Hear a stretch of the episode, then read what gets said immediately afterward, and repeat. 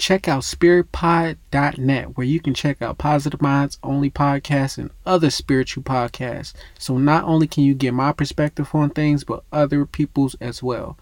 Go log in right now, subscribe, do you know what you got to do.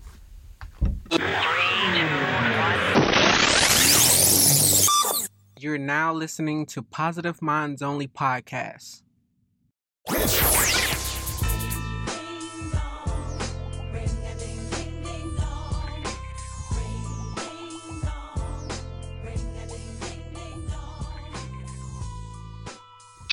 What's up? It's your host, Ken Kenneth or Kenny, and this is Positive Minds Only Podcast. And today we're back with another episode of Positive Minds Only Podcast. And today we also have a special guest. His name is Eric Thompson. And not only is he a comedian, he's a magician, he's so many other things, but those are his main like main titles that I've seen that he goes by. He's also the creator of Million Miles, Million Smiles, or is it Million Smiles, Million Miles? Uh, million Miles, Million Smiles. So I had it right. And yes, sir. That's all about uh, combating hunger and poverty around the world. And this man, or this guy's, uh, just his all the work he's done is is amazing just from from my perspective and I know a lot of other people's perspective so uh we're gonna let you talk about yourself a little bit and then I'm gonna ask some questions or act, I can actually start this conversation by asking who is Eric Thompson?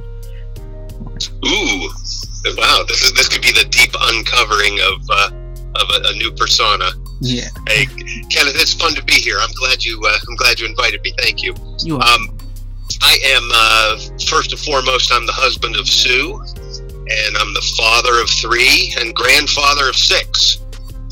Um, in addition to those full-time positions, I, I own and operate a, a full-time a, a floor a carpet and floor covering store in Warren, Ohio. Warren's in Northeast Ohio near Youngstown and I um, I'm a, also a full time comedian magician. So I, I am in my office almost every day when I'm not touring, and um, I tour most weekends, uh, about about sixty to eighty dates a year. That's yeah, that's a lot of work and a lot of touring. and mm-hmm. how long have you been doing uh, comedian and uh, being a magician? Well, this year is 2020. This is my 40th year of uh, of since I turned professional. Forty years. Wow. Yeah. Yeah, that's a whole. Started this in nineteen. Yeah, nineteen eighty. yeah, that's a whole ten years of life that I had unaccounted for. Well, I started earlier, you know. so, what made you want to become a, a, comedian slash magician, or which one was it first? Was it you? well, it was. It, it, I was always interested in magic. I think every little boy, when he's 9, 10, 11, 12 years old, wants to be a magician. With rare exception, that's true. Yeah. Most little girls too go through that phase. Some of us just didn't grow out of it. So I'd been I'd buy all the the, the, the books from my school, the book uh, book selling program fundraiser things. I'd go to the library and get books on magic, and just read these books and put on magic shows for kids in the neighborhood or my parents, grandparents. Uh, sometimes I'd line up all my stuffed animals and do a show for them. Um, you know, just just always wanted to perform, and I've always had a really keen sense of humor, and never grew out of that either. So. Yeah got me in trouble a lot, but it uh, it has paid off in the end. Yeah, it seemed like it got you a lot further than the trouble it got you in. So. Yes, yes, so I, I, managed to stay out of prison. Yes, that's always great. uh, so that uh, comes to my next question. After 40 years, what actually drives you con- to continue to do what you do? Like, oh, Kenneth, there is nothing. Not there is no drug. There's no emotion. There's no there's no nothing that, that, that feels as good as standing in front of a group of people and sharing joy and laughter. There's there, there's nothing. It's indescribable. To stand up there and get that adulation and and you know that feeds your ego and and it also it feeds your soul because you know you're helping people. Anytime you can get a group of folks to laugh, you're uh, you're on the right track. Exactly. I, and I haven't done it in front of people, but I. Uh, for my journey, I see myself becoming a, a speaker or inspirational speaker or motivation. But right as of now, I'm just behind in my like tucked away just doing this podcast on my own. So I haven't really got a chance to get in front of people. But I do, and like you said, it's a feeling that you don't get anywhere else. And what in okay, so like I said, who are some of your inspirations growing up as a child? When I when I was in uh, junior high, high school, around 1974, 75. That's when Saturday Night Live began. So I got to see those guys, and they were all the rage. They had they had no rules, and they were they were killer funny. And prior to that, it was just guys that I would sneak and stay up late and watch on the Johnny Carson show, the Tonight Show with Johnny Carson. Yeah. I would see David Brenner, Buddy Hackett, um, Steve Martin, George Carlin, Richard Pryor, and and those guys were uh, you know, I'm watching these guys do five, six minute routines. I thought that's what a comedian did. And so I would remember those jokes and tell them in school the next day. And I loved being the center of attention and the life of the party. And, and again, it centers around laughter. Exactly. So those, those were my inspirations. Then when I, when I finally managed to get some stage time, uh, right around the time I graduated high school, which was 1980, that's when the comedy boom hit. That's when comedy clubs were growing. Just they were popping up everywhere. HBO was a thing. Um, it, it was uh, it, it, was it was just gold. It was so much opportunity. It was like the California gold rush of comedy. Yeah, perfect. There was there were, there were, there, there were more comedy clubs than there were comedians. Yeah, I, can understand. Well, I didn't grow up in the 80s, but I kind of understand because uh, with my podcast right now, it seemed to be a boom and everybody's doing podcasts. And sure. at first, I didn't really pay attention to podcasts. I this really wasn't even my plan. Uh, I didn't know what I was going to do. I just knew I wanted to be successful at something, and I had to look and see what, what my gifts were. And speaking was one of those gifts. So uh, I was hearing about podcasts for a long time. Then I started watching Joe Rogan and uh, Mike Tyson have podcasts. So I'm like, well, I can. Oh yeah. That. I mean, like I can do what they're doing, and once I started doing, I, I haven't looked back. It's actually been my most consistent thing I've done since I've been in the military. So everything else, like I've tried it, but then it didn't work out but this podcast yeah. has re- literally been the most consistent thing and the crazy part about it is i'm not even getting paid to do this like i don't get paid to do this podcast but i've been more consistent at it than anything else and it's not but if you love what you do and you keep doing it the yeah, money will follow exactly that's that's what i kind of live by uh if you do what you love to do eventually it's going to catch up because uh, Earl Night. I learned that from Earl Nightingale, Napoleon Hill uh Jim. Rohn, people like that. So I'm like, I've I've read those books. Those are the books that I really studied upon uh, what it takes to be successful. So uh, I know I'm on the right path, and like I said, it's gotten me to the, uh, having a conversation with you. So obviously, I'm doing something right. And well, we're having fun, sure. Exactly, and I, I, like I said, I love to talk. So it's good you learn what you want to do at a younger age. Me, I kind of. I had to grow up. I had to endure life. I had to go through so much, and then I fi- I finally figured it out in 2000, uh, two years ago, basically. So everyone is chasing something. Some people just don't know what they're chasing. And that's what it was for me. Like I knew I was chasing something. I just didn't know what it was because my I have two brothers. One is has almost eight million subscribers on YouTube, and the other one has over a million. So I oh thought I, wow. yeah, I thought I was going to do YouTube, but I just I wasn't committed to it, and it wasn't something that I uh, was comfortable doing. And once I started my podcast, I get I get to be as most as personal as I can. I can talk about what really feels. I mean, I really feel like talking, and as long as I'm being honest, somebody's going to connect with the message, and eventually it's going to grow to where my brothers are. So, yeah, cool also another question that I had. Uh, I know you said you had three children and grandkids. Has any of your children decided to do what you did, or did they have you influenced your children in any those? My kids, no, my kids have a great sense of humor. Um, none of them had had a desire to be on stage. Um, matter of fact, for the most part, they're not not quite introverted, but they are a little bit uh, quiet, shy. They keep to themselves. That's how I am. Um, Yeah, they're kind of mild mannered and low key. My my of my grandchildren though, I think uh, I've got each of my children has a boy and a girl. So the, and they're they're all the same ages too. They're all there's two 11 year olds, there's two seven year olds, and there's two three year olds. Oh, that's that's the nice. the the 11 year olds are both they're they're kind of one you know they like to do plays at school and they're in the band and you know they sit and sit with the with the band on stage and perform or a choir.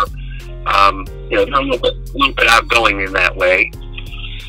The seven year olds. Uh, both both are interested in magic and they both like it and they kind of want to do it. One one a little bit more than the other. Uh, really wants to perform and tries to learn things and goes to magic shops and always wants to watch magic videos and read magic books and all that. So, Yeah. and the three year olds, who knows? Who knows yeah, what they a three year old well, yeah, that well, my my two year old, I have a two year old who's my youngest. My daughter, she wants to be the president.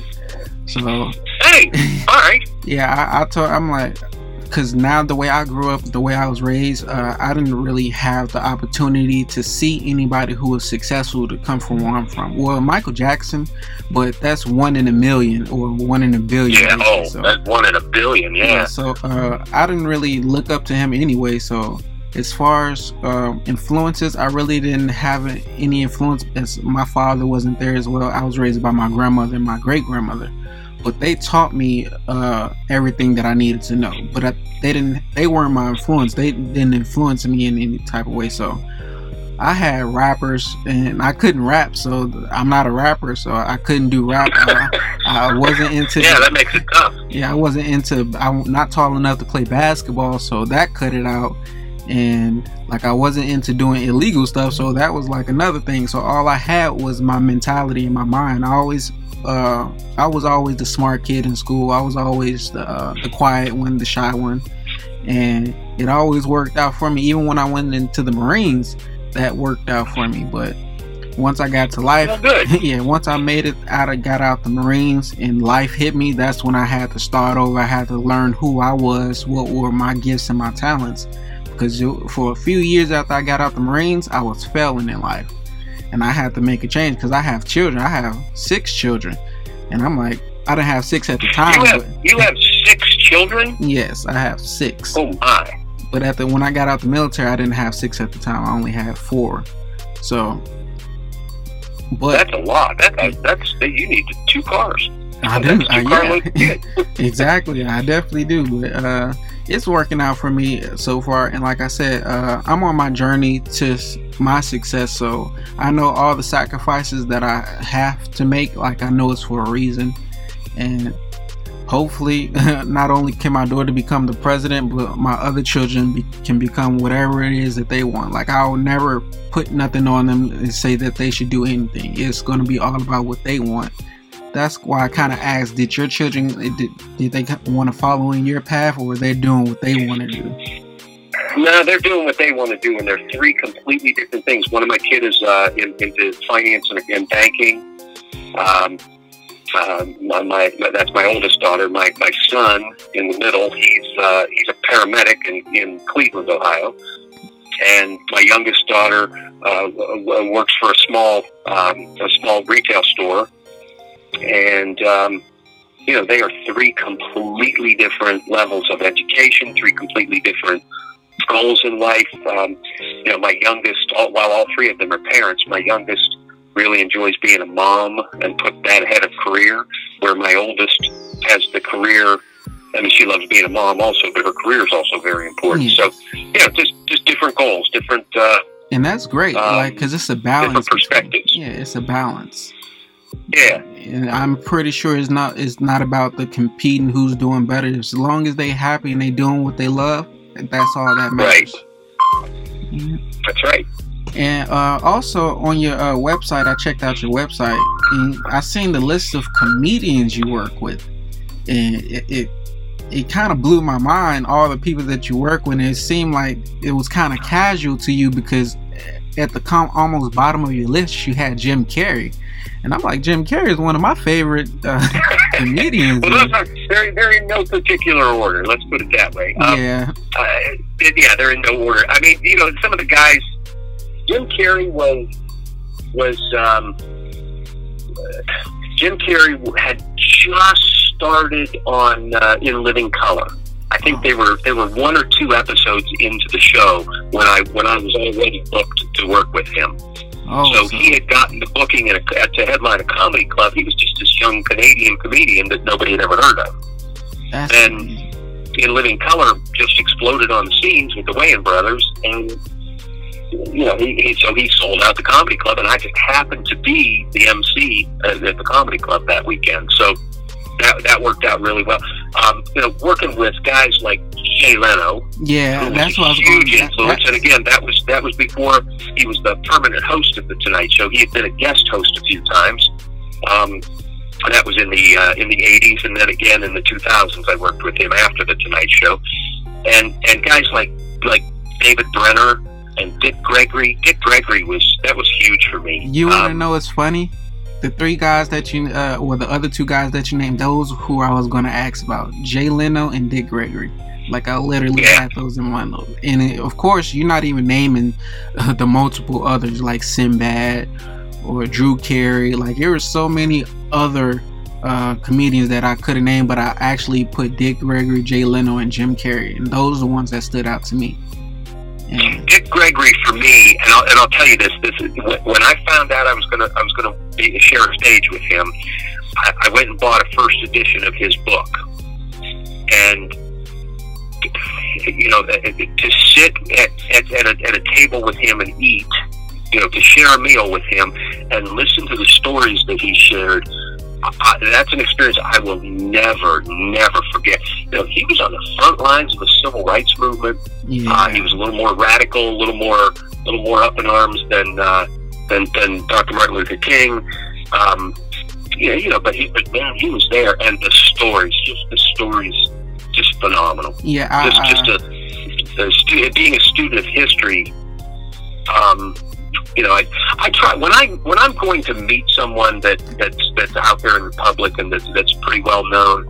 I try to do a little bit of research on them prior to working with them so that when we do have a conversation, I can ask them questions that other people do not ask them. Yeah. For example, when I when I opened for uh, Peter Yarrow of Peter, Paul, and Mary, and, and had a chance to meet and sit with him, you know, everybody wants to ask him if the, the song Puff the Magic Dragon is about marijuana. Every single, all day long, that's all people ask him. Well, I didn't want to talk to him about that because, for frankly, I, I can I can hear that answer in any other interview. Exactly. What I, what I what I said to him was, what was it like leading the March on Washington when Dr. Martin Luther King was speaking, and you're sitting up on the on the on the, the stage with him, and then you and and uh, uh, uh, Paul Paul and Mary stand up and sing "We Shall Overcome," and you led a million people in singing "We Shall Overcome" that day. What was that like? Exactly. And to hear the answer and and then spark that whole conversation. And by the end of the conversation, he was he was he, you know it, it, we were we were it was it was moments that I, I, both of us neither of us will ever forget.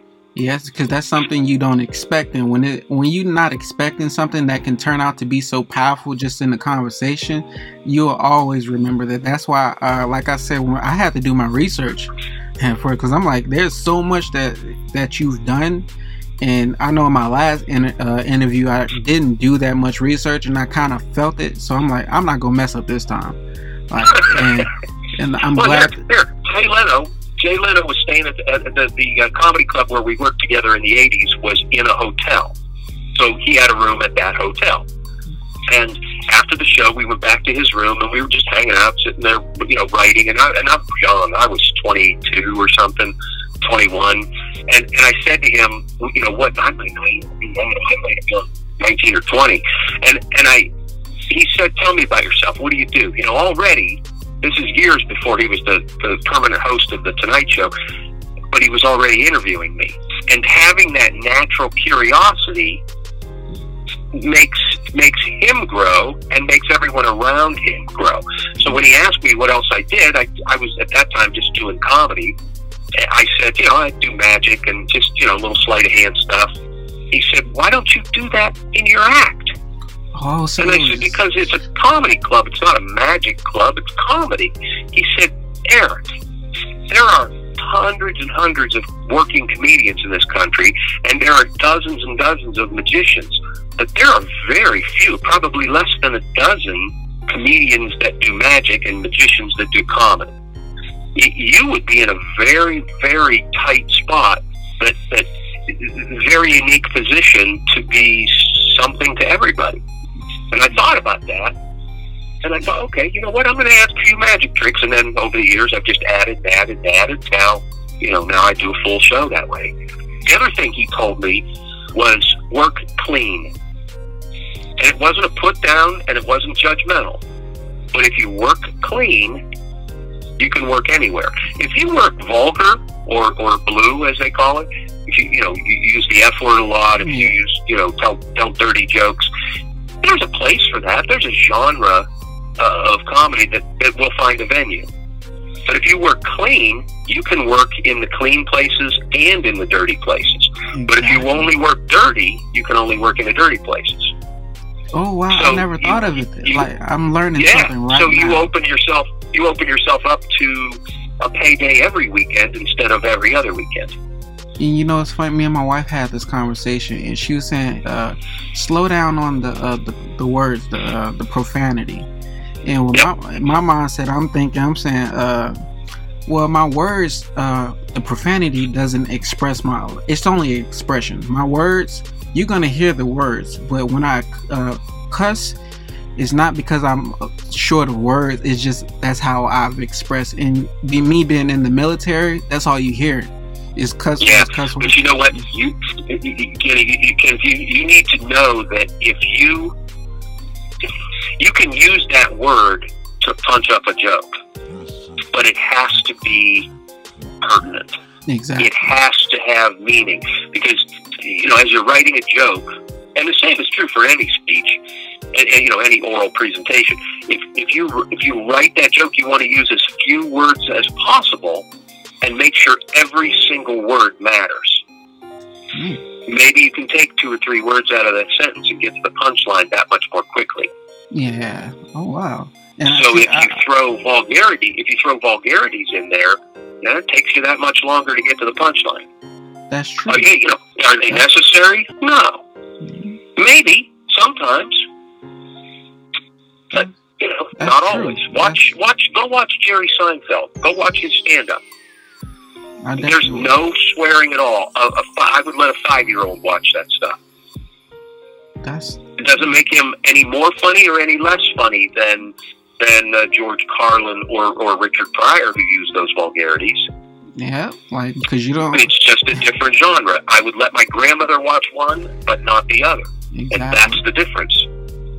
And which one can you reach more at the end of the day? Like you, that's right. You're gonna be able to reach both because people are not gonna. I mean, cl- clown you or talk down you because you're not using profanity but That's you're right. able just to extend more out because it, it's more freer when you're not like uh, restricting yourself just by words. And I hey, never thought and, of it.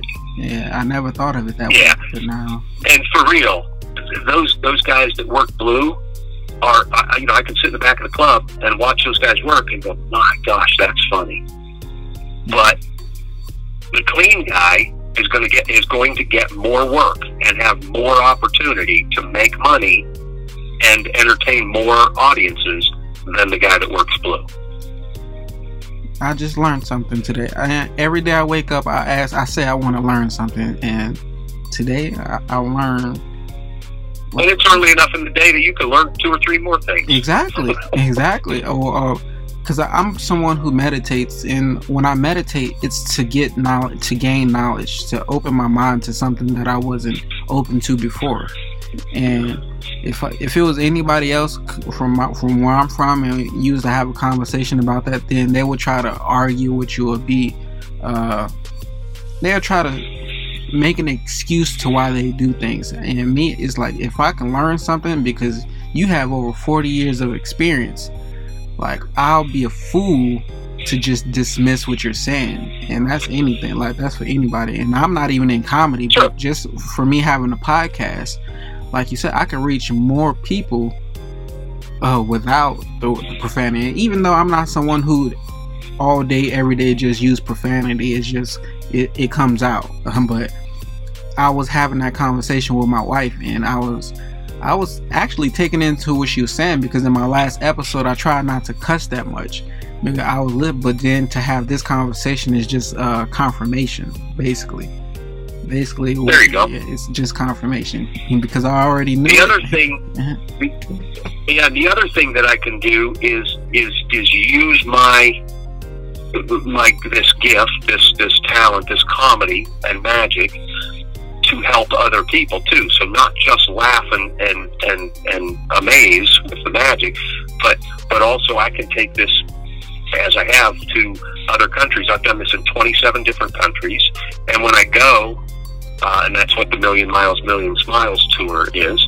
When, when I go to these other countries, I try and line up with uh, missionaries, with orphanages, with uh, uh, nonprofit groups, uh, children's hospitals, that kind of stuff. And I'll go just ask them to just set up as many shows as they can. And the only thing I ask of them is that they provide me a translator and transportation to and from all these shows.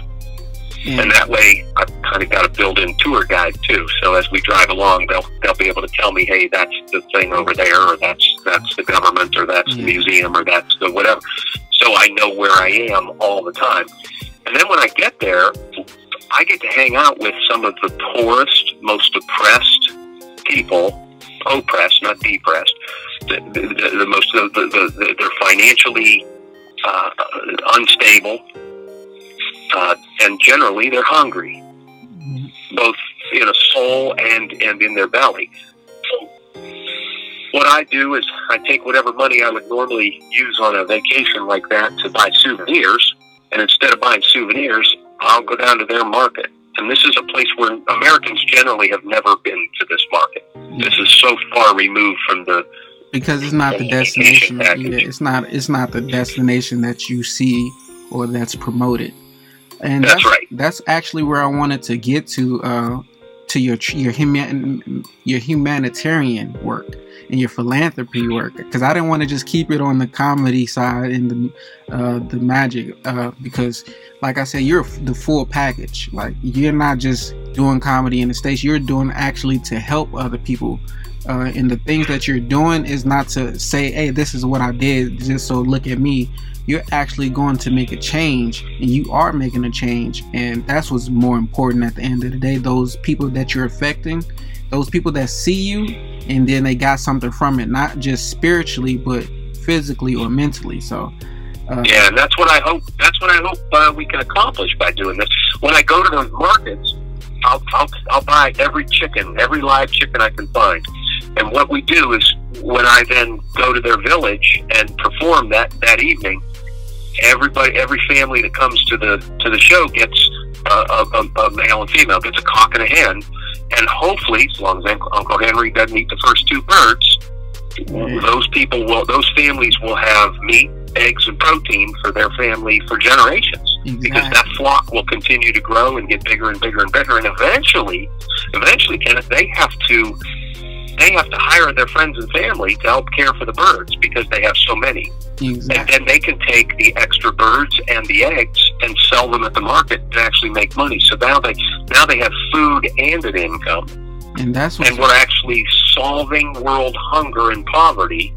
Problem is, we're only doing it like you know one family at a time, so it's going to take a while uh, it, it works. Yeah, you start somewhere, and like I said, uh, when I read that in itself, I'm like, he's not just giving money or just giving food. No, he's actually giving them a business, something that they can grow. Yeah, making a purpose. They yeah, they can take care of their family, and that's something you don't forget. Like that's something you'll always be able to take with you, and then those people that you affected, they're going to do that to somebody else because it was done for them. And I raise money throughout the year. Every single show well, almost every show that I perform, I, uh, of uh, uh, that, that kind of follows me through through a couple of countries and and shows shows people and families getting these eggs and chickens, and and it also talks about all the people that I've worked with over the over the decades. And and there's little snippets of shows from comedy clubs and theaters in there. It's a it's about a ten minute video, and then also there's a close up magic show where I sit at a table with some friends and we just laugh and exchange good humor and some cool magic tricks. And then there's a stage show that I do that's a little over an hour long. So there's three three separate programs on this video. I sell those videos. Every dime that I make from those videos goes to buy food for for folks in other countries. Folks that, oh, and, and frankly, not just other countries, but right here at home as well in in the United States. That's amazing, and like that's I I can't wait to where I'm in at that age where I'm able to do things. Even though I'm doing what I can do now, it's just I know that there's so much more I can do, and I just haven't even reached. Uh, I haven't even. Can I can I ask you can I ask you a question about what you just said to me? Yes. You can't you can't wait until you're at that age when you can do that. How old do you have to be to help? you don't have to be that old at all. As a matter of fact. There you go. Yeah. yeah. There you go. You could have started that yesterday. That would have been the best time. You know when the second best time is? Today. Today. That's right. Yeah. And that's why I said. And uh, listen, listen. You, there are goers. There are people that go and do this stuff, and there are senders. There are people that cannot go. Yeah. You know, my mother. My mother's eighty years old. She can't get on a plane and go to Cuba or West Africa. She can't go to China right now. But you know what she can do? She can she can give somebody twenty bucks toward their trip. Exactly. She can send people. And that's what she's been able to do. So you can do that. You can go, you can you can send, you can sell advertising on this podcast and give half of that money to to help to help somebody else's mission. Mm-hmm. Yeah, that's true. And like like I said, you know, when you're sitting at home with you're sitting at home with all these kids that are young, you can't just pick up and you know yeah. you can't pick up and go to Cuba or China. Exactly. And like you said, there's multiple ways to help. Whether even just speaking about it. And like you said, the advertisement. Yeah. And like I said, there's no excuse why I haven't been doing it. It's just I haven't been like that hasn't been my focus lately. And right now, lately. I've been on it like uh I've been being selfish, I wanna say. And it's probably because I No, no, no, wait a minute, don't be too hard on yourself. Yeah, yeah, that's true. But and I also have to tell myself don't be hard on myself as well. I, I have to tell myself that. Well, and you're you're a father to these children as well. You need yeah. to spend time with these children too. I didn't I didn't do so much traveling when my when my children were little. Oh, so because they needed a dad, they needed a little league coach, they needed a ride to cheerleading practice, they needed, you know, they needed. So I, I was able to build my business and and and build my career and then take a little break when when my kids were young, and then get jump back on that horse and build it all to where to where I am today. That's great. And uh, also, uh, what are some of the things have you learned from these different cultures? Like being going to over twenty some different countries. Uh, what has one of the things that you've learned that's universal? Not that you just learn, but what's something that you notice that's around everywhere? You know, you know, it's funny. Um, everybody likes magic and and comedy is very difficult to translate. and and the best way I can explain that to you is if you if you're at work and some really funny thing happens and you go home and you tell your wife, Mom, man, we were laughing, I had tears in my eyes, and you tell her the story and she looks at you like you're stupid. yeah. That's how comedy does not translate the way the way the, the way uh, uh, uh, just regular words translate. It just loses something in the tra- in the translation. So, you know, that's where we are. And how have you learned to uh, overcome that obstacle? Like knowing that that's is not going to translate how it would in America. Like, how does that affect my, you? My improvisational skills, my ability to make a joke out of most any situation. At which, by the way, this is the thing that got me in trouble in school. That that translating that and making fun of the way somebody says my name in a Spanish in a Latin America uh, a, Latin country, Latin uh, Spanish speaking country. Um, you know, my name is Eric. they don't say Eric. They cannot pronounce the R that way. They want to roll the R and they want it to be attic. So it's it's it's funny, and and it sounds it sounds very corny to say it the way we say it, Eric. as when you get there and it's all romantic and beautiful and it's passionate and, and it's just such a there's a world of difference. And I make fun of their name. Their name is hard to say. Mm-hmm. When I was in China, I didn't meet a single person that I could pronounce their name. Oh wow!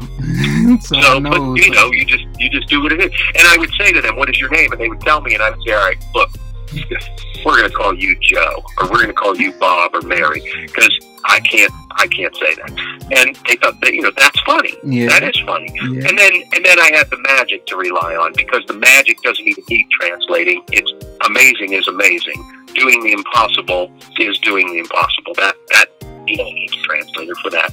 And when you're made to do something like you was born to do this, no matter what you what's the obstacle, you're gonna always be able to uh, take care of what you need to take care of. Uh, and it, actually, improv is one of my favorite uh, types of comedies because when you can come up with it out of nowhere, out of thin air, and make something funny, that's when you know you're funny. Not when you just write it down, but when there you go. When you when the crowd is not laughing at the jokes that you thought they was gonna laugh at, but then you're able to flip that.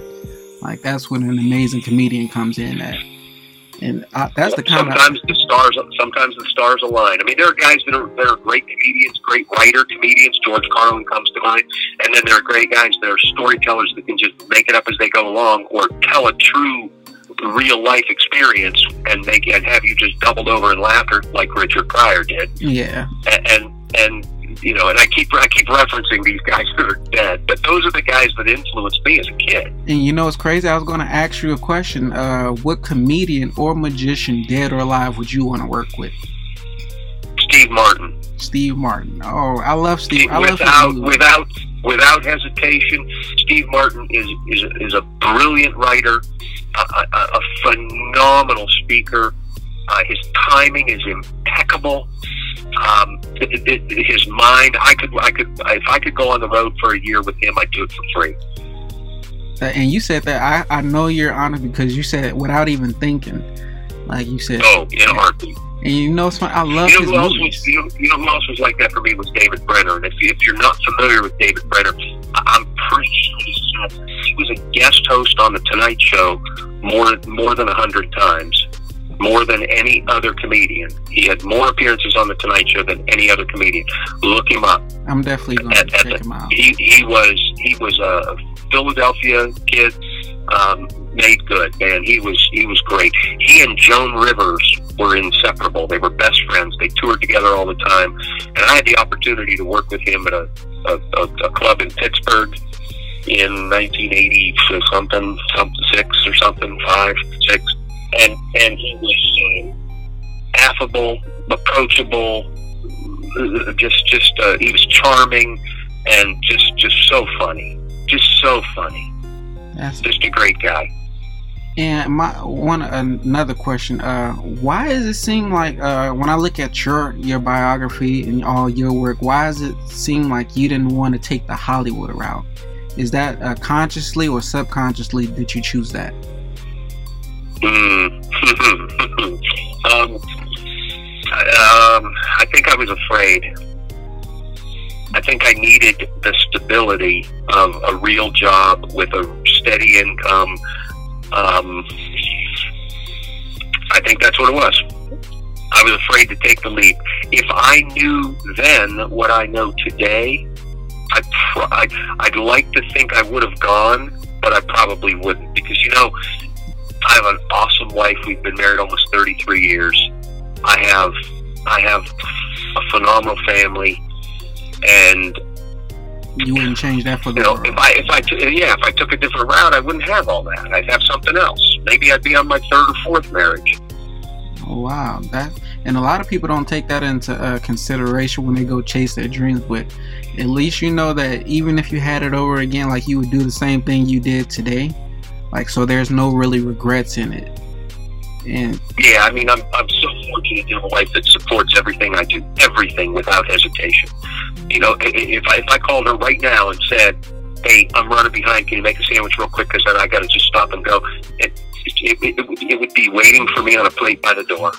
Um, she, I'm so fortunate, so fortunate. You know, she, my magic stuff, you know, all of my equipment, she, she'll go through and and uh, iron all the scarves and make sure all the ropes are there and make sure everything's in order and pack it all up for me before I go on the road.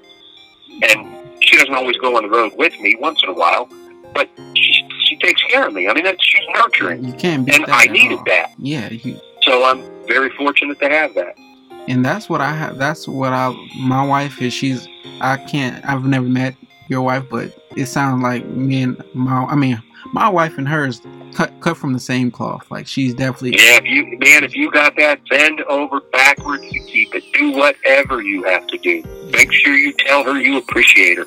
You can't just show her you appreciate. her. You got to say it too. I mean, you got to show it too. it's both. It's a balance. But yeah, this is a that's a big deal. That's amazing knowing like because I was uh, when I like I said I seen all the people you work with even from uh from music from Sly and the Family Stone like Yeah, Spinners, I'm that? like you you work with some uh some people. I'm like why didn't he uh but now I know. And that's I, complete- well, listen, I had a job. I had a you know a nine to five sales job, and and I was able to do this on the weekends and do that during the week. So I got a paycheck there, and I didn't need a paycheck from the entertainment thing. I did that for free. I got to see Sly and the Family Stone for free. I got to see the Spinners perform for free. I got to see Kenny Loggins perform for free. I got to see Engelbert Humperdinck for free because I could. I was opening for them. I got hired to do it. Some of those bands I got paid to watch. oh, see, so, you can't beat that How cool is that? Yeah, exactly. Like you live the lifestyle that so many other people just can dream of, and like Dude, you- I, I got invited to things, events, places, venues. I got invited to stuff that I would never have been invited to had I not been a magician, had I not been a comedian, you know, if I wasn't the entertainer. So, so, you know, sometimes you got to just go do it. Do it for free. yeah, If, if you love what you do and would do it for nothing, eventually somebody will make it worth your while to do it. exactly, and that's that's one of my mottos, literally. There you go. And uh, also, uh, have some questions. Uh, not questions, but you went to Youngstown State University and Kent State. Uh, what made I you? did. I went two. I went two years at YSU at Youngstown State, and then I, I wanted to transfer to Kent State University, and I did that. So, what degree did you get out of that? Uh, Um, I was I started in in uh, criminology and ended it with a with a communications major. I did not graduate though. I left school. That's a regret. There's a regret. I should have finished my education, but you know, you never finish your education. You're, I'm, I'm at the library a lot. I'm online studying things, reading things, writing things.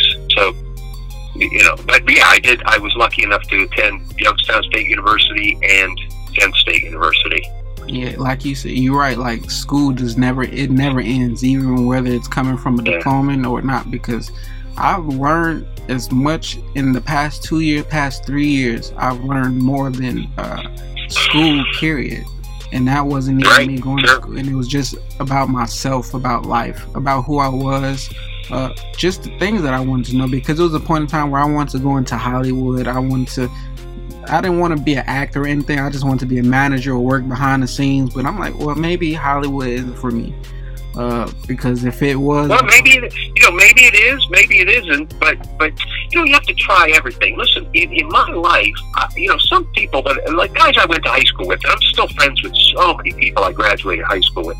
And and you know, this year, but like we're planning our 40th high school class reunion right now. So so you know, I've been friends with these people for for more than 50 years. yeah, So, so I, I'm, I'm buddies with a guy who I started playing little league baseball with when we were eight or nine, and and, and we're pushing sixty. So, you know, that's a long time. yeah, And and what what I've learned is the people that went to, uh, you know, one guy went to dental school. He went to college, went to Ohio State, then he went to dental school. He graduated. He's been a dentist. He's been a dentist for thirty five years. Well, that's all he's ever done. There, there's nothing wrong with that. Yeah, But that's all he ever did. This girl was a teacher. She went to college, she got her degree, she moved, and she got a job in a school system, and she's been there for 35 years. I didn't take that route. I had a job every two years. every two years I'd switch jobs. I'd go work for another company in sales. Every job. marketing. Wow, every year I would switch jobs. Like like and every right until until I owned my own business. And I've been at my own business. I've owned this retail floor covering store for 27 years. Man, and, and prior to that, I, I worked jobs two, three years at the most. Um, but but in the time that I've been uh, that I've owned this floor covering store, I've also been an elected city councilman for a couple terms.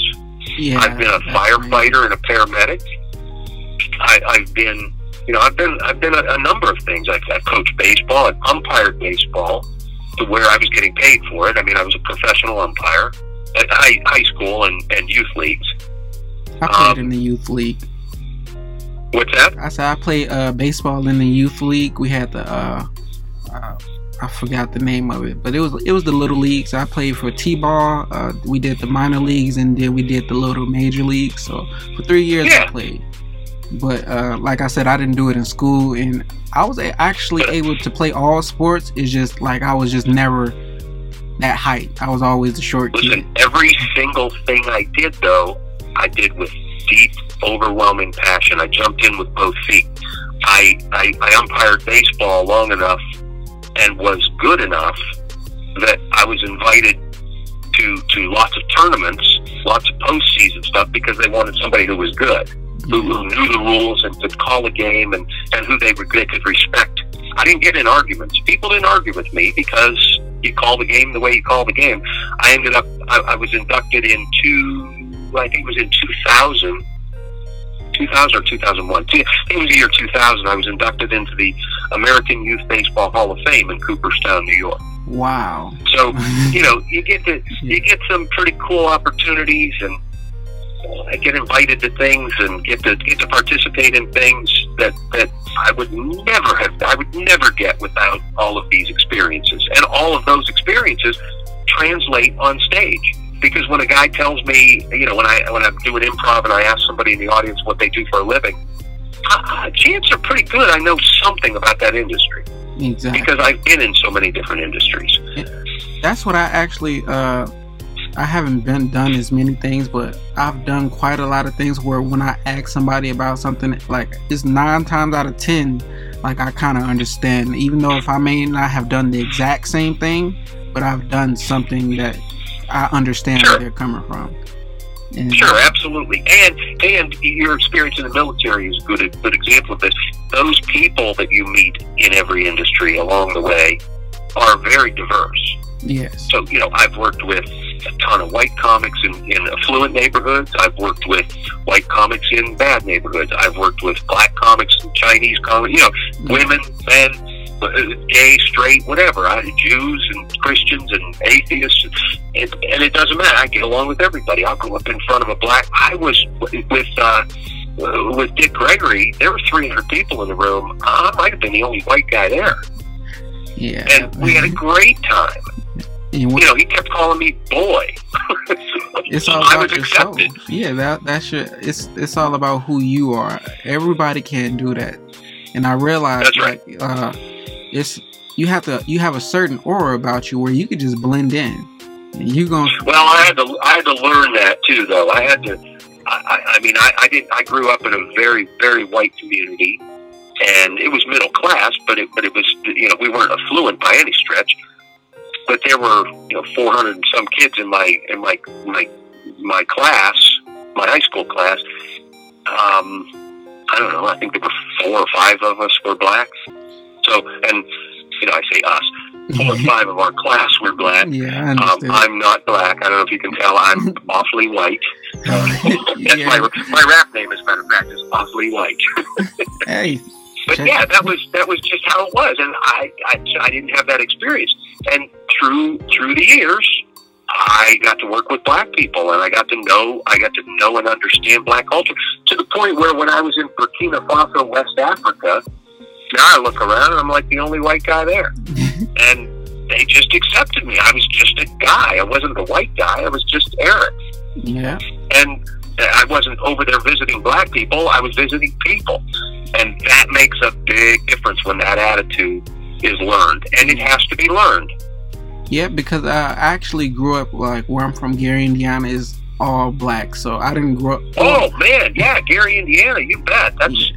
so. Of my, course, you were a fan of Michael Jackson. That's the Jacksons' home. Yep, and now we actually, uh, well, he didn't go to the high school, but his siblings went to the same high school as I did. Well, not yeah. at the same time, but yeah. So I grew up, and only uh, white people around was the teachers, and there wasn't many of those. So, but when I went into yeah. the military I was the only black guy in a platoon uh, of 100 people, and they're all white, uh, maybe a few Asian and a few Hispanics, but I was the only black guy. So it was kind of a, no, I won't say it was a, a, culture shock because, like I said, I was always able to blend in no matter what. Like, I, that's always been a gift of mine. And that's, that is a gift. That's great. So me being in the military, well, a lot of people where I'm from, they would say, "Didn't you like experience like wasn't it hard for you, or did you experience racism?" Like that was never the case for me. No matter where I've been, I've never really had to deal with uh, race, even though I know it's out there. But I, the person that I am, like, you're not gonna get that out of me. Even if you, if a person is uh, have a certain type of beliefs, I'm not mad at you, or I'm not going to argue about what you believe in because I have my own beliefs, and we should sure. we shouldn't all have to believe or believe the same thing. We shouldn't all have to think a certain way. So uh, I understand it, and that's why it's probably why I don't get into politics uh, or or religion is because I have to understand like everybody has their own thing. We all we didn't That's all right. come here to be the same person or to have the same and, thoughts. And and somebody that doesn't believe the same thing I believe is not necessarily wrong. They're just different. Exactly. Yeah.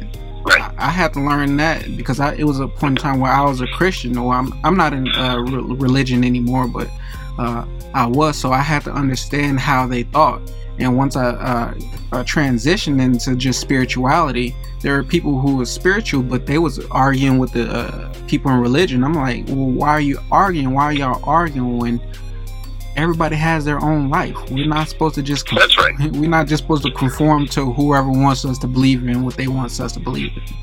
I completely agree. And I would like to. Uh, I'd like to invite your listeners to visit my website and my uh, my my social media pages. Which, if I just give you the website, if that's okay, yeah, is that all right yeah. if I share that? Yeah, it, that, it's, it's great. If they go to Eric Thompson, and Eric is E R I C, it's Eric Thompson Magic dot com.